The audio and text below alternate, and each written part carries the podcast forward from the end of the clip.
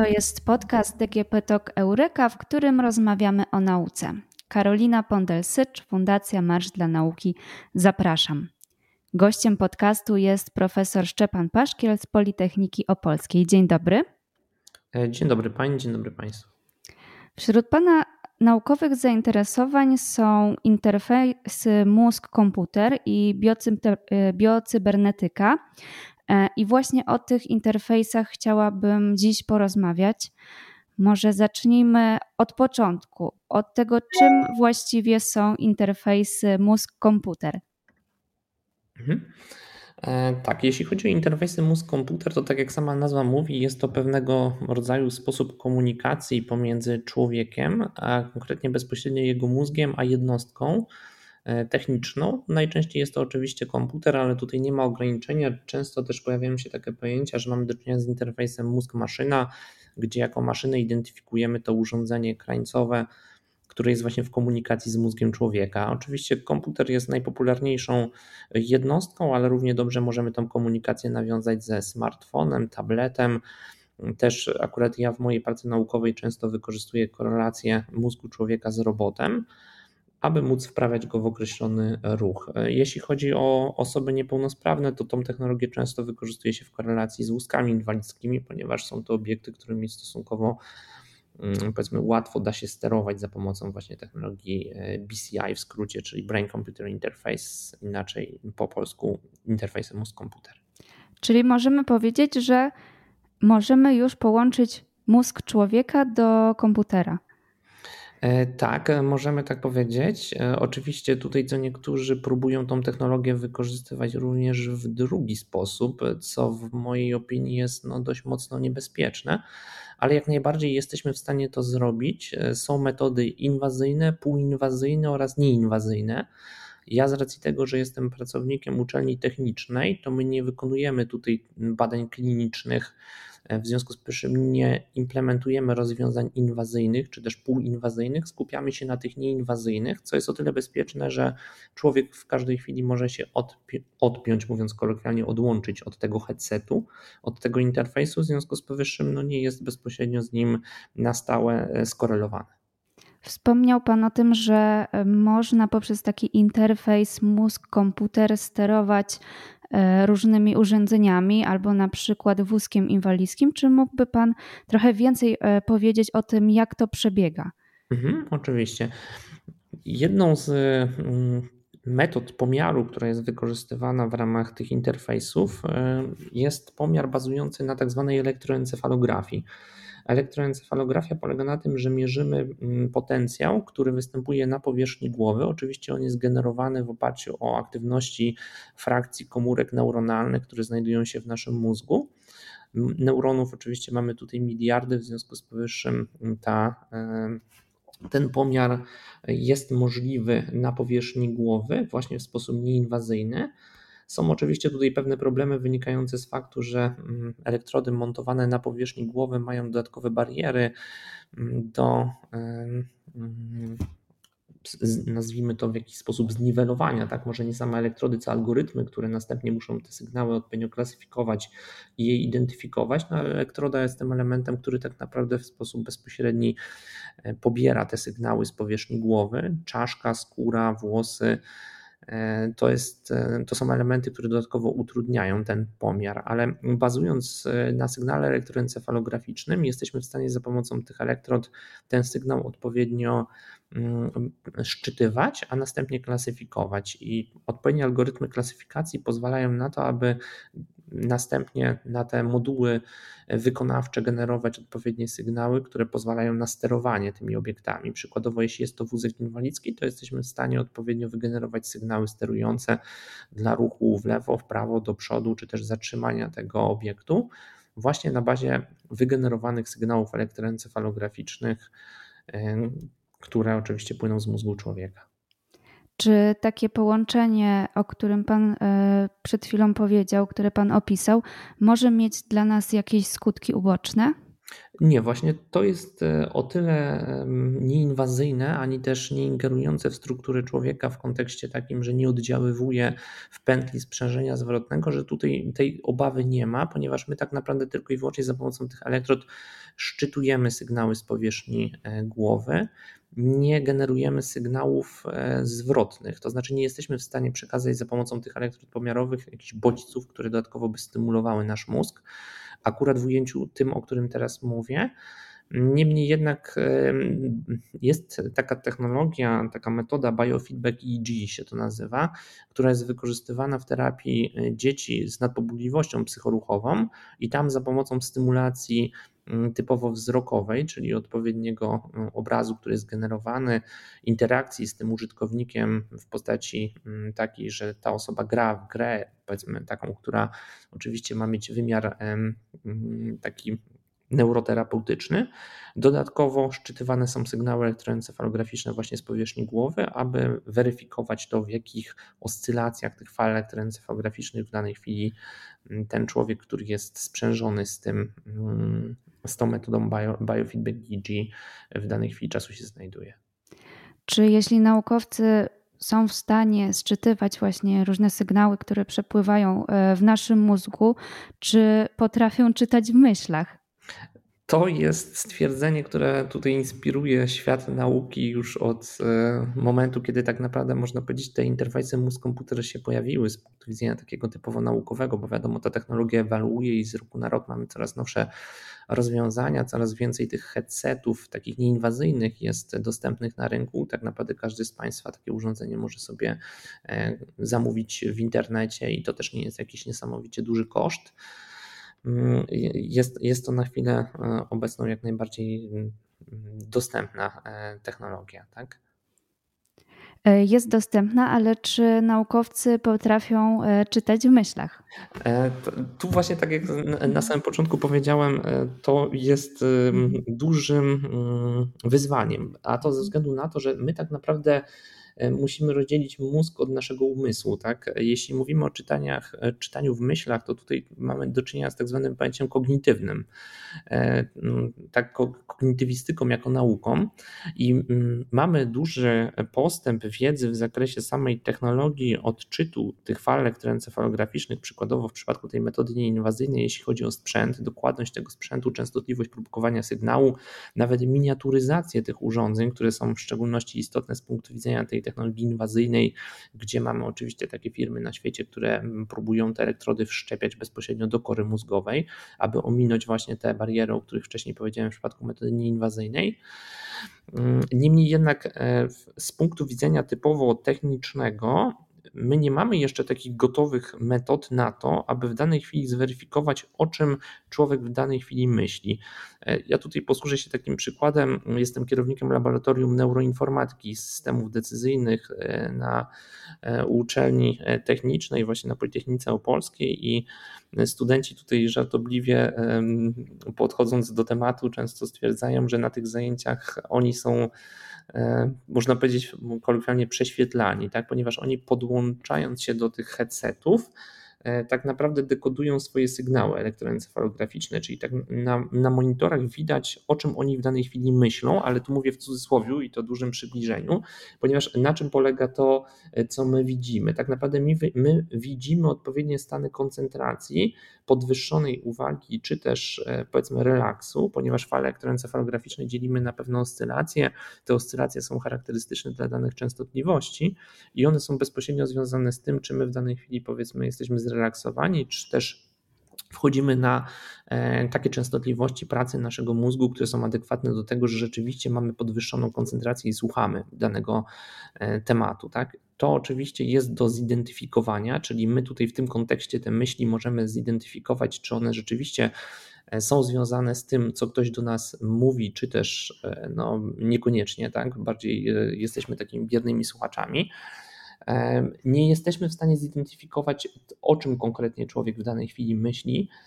Jest to duże wyzwanie, bo są takie systemy, które pozwalają na to, żeby wygenerować pewną oscylację charakterystyczną dla danego stanu. Czyli przykładowo, biorąc pod uwagę wyobrażenie ruchu, my sobie możemy wyobrażać, że poruszamy daną kończyną i my możemy sobie ten ruch odpowiednio sklasyfikować, tak? czyli stworzyć taki wzorzec. W związku z powyższym, jeśli my potem będziemy ten sygnał porównywali do tego wzorca, to w tym kontekście my jesteśmy w stanie zidentyfikować, czy rzeczywiście ta osoba myśli o tym, co w danej chwili e, może się wydarzyć, tak? Czyli jakby wygenerować potencjał charakterystyczny dla ruchu ręki.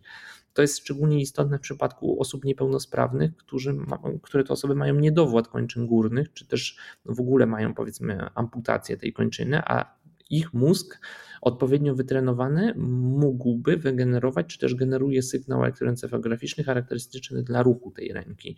Bo oczywiście to, że my w danej chwili wykonujemy ruch ręką, no to to jest wynikiem tego, co na samym początku zostanie wygenerowane w naszym mózgu przez e, połączenia nerwowe w naszym organizmie, my do mięśni efektorowych przekazujemy dopiero ten sygnał i tak naprawdę wówczas następuje wykonanie tego ruchu.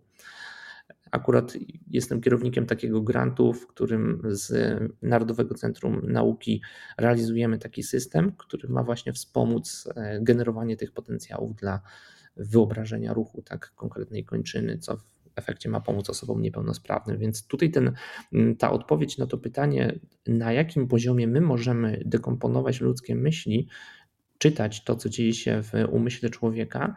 Na chwilę obecną myślę, że jest w sferze jeszcze takich e, no dość mocno e, nakreślonych ram z punktu widzenia właśnie tych algorytmów, które to dekomponują. Tak? Nie, nie ma takiego e, systemu, który online w sposób taki rzeczywisty i ze stuprocentową dokładnością identyfikowałby to, co się dzieje w naszym e, mózgu, i myślę, że to akurat jest na plus dla nas, dla naszej cywilizacji, że jeszcze jest to niemożliwe, ale jest to też niemożliwe z punktu widzenia typowo biologicznego, ponieważ, tak jak na początku powiedziałem, rozwój sprzętu, technologii miniaturyzacji, rozwój chipów w tym zakresie, tych elektrod jest wysoki, niemniej jednak mózg człowieka, mimo to, że jest tym elementem powiedzmy no, kluczowym, jeśli chodzi o nasze funkcjonowanie, z punktu widzenia właśnie kognitywistycznego, biologicznego nie jest jeszcze w pełni opisany.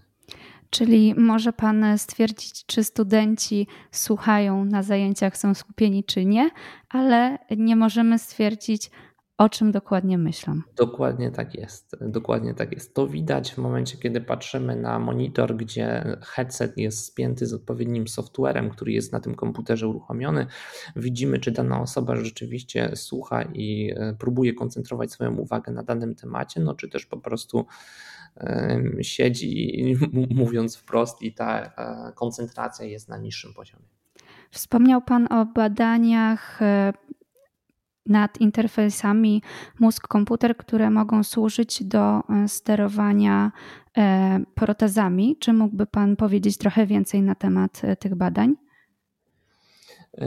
To, to, wygląda w ten sposób, że w momencie, kiedy ktoś oczywiście powiedzmy zachowuje pełną sprawność umysłu, a tak naprawdę ma niedowład przykładowo tych kończyn górnych, to my możemy generować u niego wyobrażenie danego ruchu, które przekłada się na odpowiednią zmianę oscylacji tych fal elektroencefalograficznych.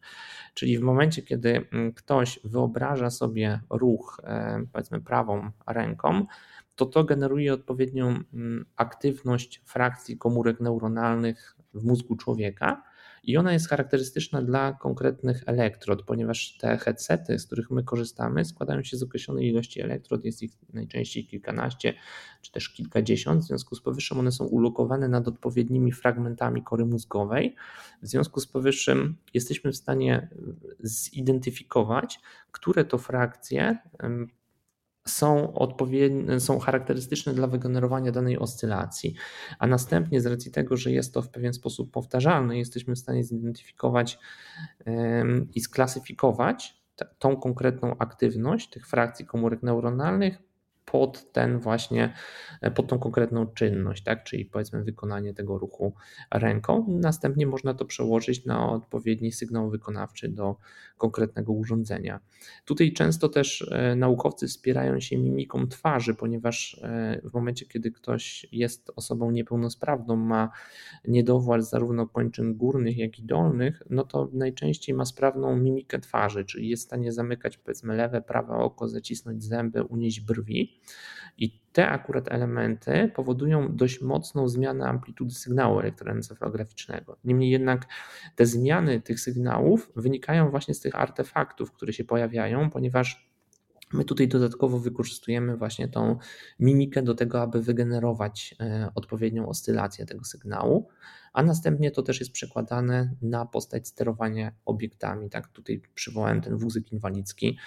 E, jest to o wiele prostsze i takie pewniejsze, jeśli chodzi o realizację, no bo oczywiście tutaj, żeby rzeczywiście ten sygnał się pojawił, to my musimy zamknąć lewe, prawe oko. E, no i to jest charakterystyczne właśnie dla aktywności tych mm, zmian sygnałów elektroencefalograficznych, które szczytujemy. W momencie, kiedy my musimy wygenerować ten potencjał charakterystyczny dla danego stanu, no to jest to trudniejsze i wymaga na pewno treningu z punktu widzenia tej konkretnej osoby, która jest z tym systemem połączona, aby ten e, potencjał był adekwatny do tego, co kto w danej chwili chce zrobić. Wiadomo, tutaj kwestia koncentracji jest niesamowicie istotna, no i skupienia uwagi na tej konkretnej czynności, którą chce się wykonać.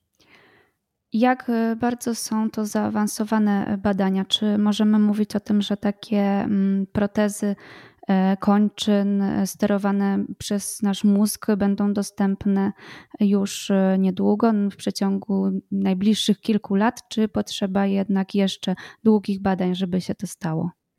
E, tego typu realizacje w sposób eksperymentalny są już wykonywane na wielu, w wielu ośrodkach badawczych na świecie.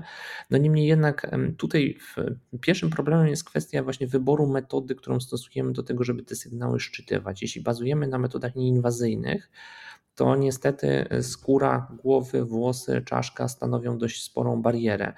E, dodatkowo jeszcze ta technologia jest wrażliwa na różnego rodzaju zakłócenia zewnętrzne, tak zwane artefakty techniczne, które nas otaczają.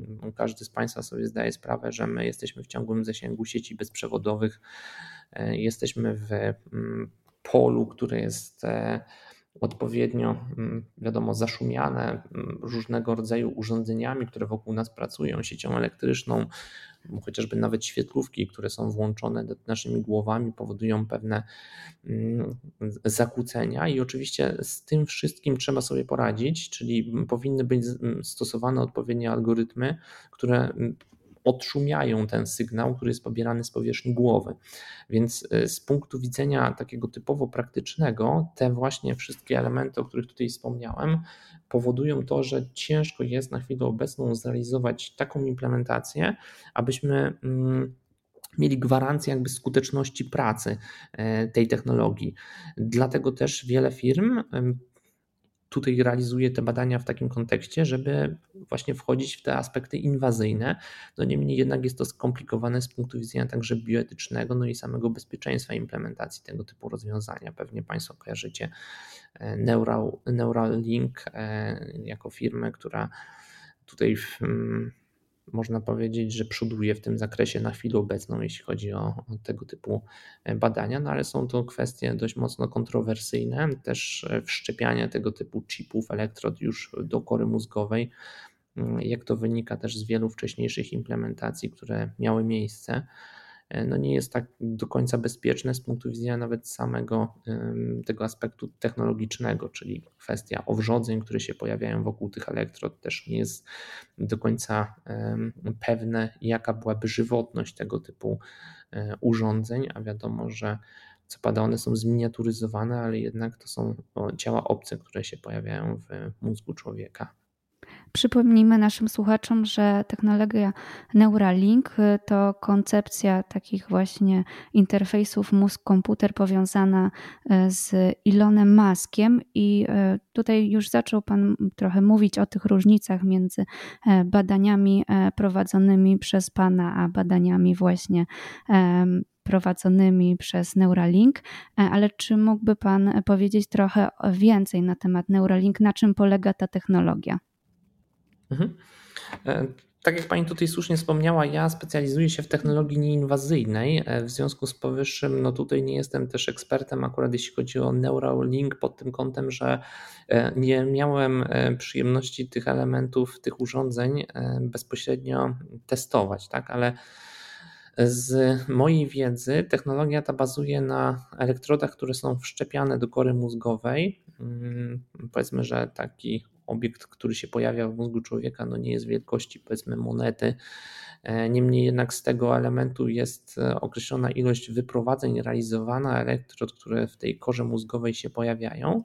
Ta technologia ogólnie rzecz biorąc polega na tym, że mm, właśnie za pomocą odpowiedniego robota chirurgicznego te elektrody montowane są w e, korze, mm, w mózgu człowieka, tak, a następnie za pomocą tych elektrod jesteśmy w stanie te sygnały pobierać, klasyfikować, finalnie jesteśmy w stanie za pomocą tych sygnałów realizować różnego rodzaju procesy sterowania.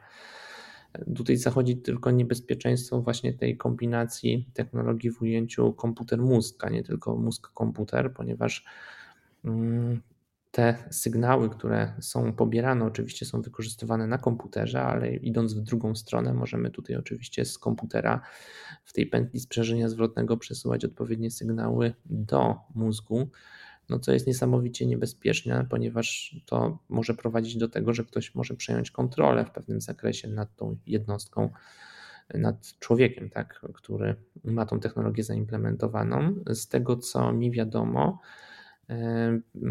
agencja, która wydaje pozwolenia na badania medyczne nad różnymi technologiami w Stanach Zjednoczonych, e, udzieliła pozytywnej udzieliła zgody tak e, Elonowi Maskowi na realizację badań klinicznych e, na ludziach, ponieważ wcześniej było to realizowane tylko na zwierzętach. Czyli jest, istnieje tu taka obawa, że takie mm, e, implanty mózg-komputer, które są już wszczepiane do mózgu, inwazyjne, mogą mm, powodować, że jakieś też myśli czy polecenia będą przesyłane do naszego mózgu. Tak, oczywiście. Jest tutaj oczywiście takie zagrożenie. No wiadomo, że można to odpowiednio zabezpieczyć.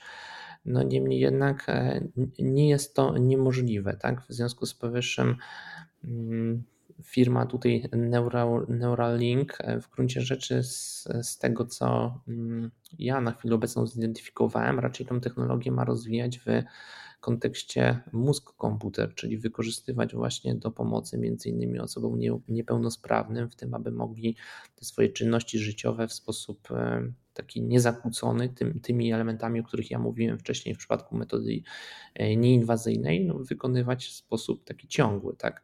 Tu proszę zwrócić uwagę, że jeszcze y, kilkanaście lat temu mało kto myślał o tym, że będziemy sterowali smartfonami za pomocą dotyku. Teraz ciężko znaleźć smartfon, który ma tak naprawdę przyciski. Tak? I tutaj ta technologia myślę, że też y, dość mocno już na chwilę obecną wyewaluowała. Są implementacje właśnie technologii nieinwazyjnej w y, domach inteligentnych, gdzie taka osoba niepełnosprawna jest w stanie sobie samemu za pomocą odpowiednio wygenerowanego sygnału, czy też wspomaganego właśnie za pomocą tej mimiki twarzy, czy też wygenerowanego w mózgu, e, do przełączyć kanał w telewizji, włączyć, wyłączyć światło, czy też zsunąć rolety. Tak, z punktu widzenia takiego typowo mm, prozaicznego dla człowieka w pełni sprawnego, no to to jest bardziej gadżet niż e, coś, co jest niesamowicie potrzebne, ale dla osoby niepełnosprawnej to na pewno może ułatwić życie i nie wymagać dodatkowej koincydencji osoby trzeciej do tego, żeby wspomagała w tych podstawowych takich czynnościach życiowych. Czy rozwój takiej technologii jak Neuralink i te implanty inwazyjne to początek ery cyborgów i takiej ery, w której będziemy się e, udoskonalać, właśnie wszczepiając sobie różnego typu e, chipy e, czy implanty do naszych mózgów albo też innych części ciała? Mm, powiem szczerze, osobiście mam nadzieję, że nigdy do tego nie dojdzie. Tak? Jednak no, połączenie tej technologii z mózgiem człowieka w taki sposób e, inwazyjny, tak jak mówię, budzi dość dużo takich e, dylematów etycznych. Tak? Ja osobiście byłbym temu przeciwny. Akurat te badania, które realizuję, no nie mają z tym tak naprawdę wiele wspólnego, jeśli chodzi o ten aspekt, o którym pani powiedziała, tak? co też wcześniej podkreślałem, więc no, finalnie mam nadzieję, że taka sytuacja miejsca mieć nie będzie. Ja też wiem o tym, że mimo to, że ta firma Neuralink uzyskuje bardzo dobre wyniki, jeśli chodzi o tą miniaturyzację, ten proces, powiedzmy, takiego jak najmniej kolizyjnego implementowania tych e, urządzeń w mózgach, e, to de facto z punktu widzenia biologicznego, czyli tej tak zwanej neuronauki, klasyfikacji tego, co oni są w stanie za pomocą tych elektrod szczytać, to tutaj jest tak naprawdę jeszcze bardzo wiele do zrobienia. Tak jak powiedziałem wcześniej, to nie jest tylko i wyłącznie praca e, samej technologii z punktu widzenia takiego hardware'owego, czy też nawet algorytmów klasyfikacji tego, co my pobieramy, ale również z punktu widzenia tego, co my wiemy na temat tego, co my pobieramy, czyli tego, w jaki sposób zdekomponować te nasze myśli, o których żeśmy wcześniej rozmawiali, na to, co my de facto w danej chwili czasie w swoim mózgu generujemy. Tak? Tutaj ta interferencja, złożoność tych czynności kognitywnych jest niesamowicie istotna z punktu widzenia właśnie tego procesu prowadzenia badań i w mojej opinii to, co się e, na chwilę obecną udało zrobić Elonowi Muskowi oraz firmie Neuralink, tutaj w tym zakresie no, nie jest jeszcze mm, na tyle istotne, abyśmy mogli to w ten sposób przykładać, że my będziemy mieli za niedługo do czynienia z takimi jednostkami jak e, no, ludzie cyborgi, tak, o czym tutaj Pani wcześniej wspomniała. Miejmy nadzieję, że ta technologia będzie wykorzystywana tylko e, w dobrym celu, czyli właśnie do pomocy na przykład osobom niepełnosprawnym, a jednak e, nie po to, żeby nami sterować. Dziękuję bardzo za rozmowę. Również bardzo dziękuję. Gościem podcastu DGP Talk Eureka był profesor Szczepan Paszkiel z Politechniki Opolskiej.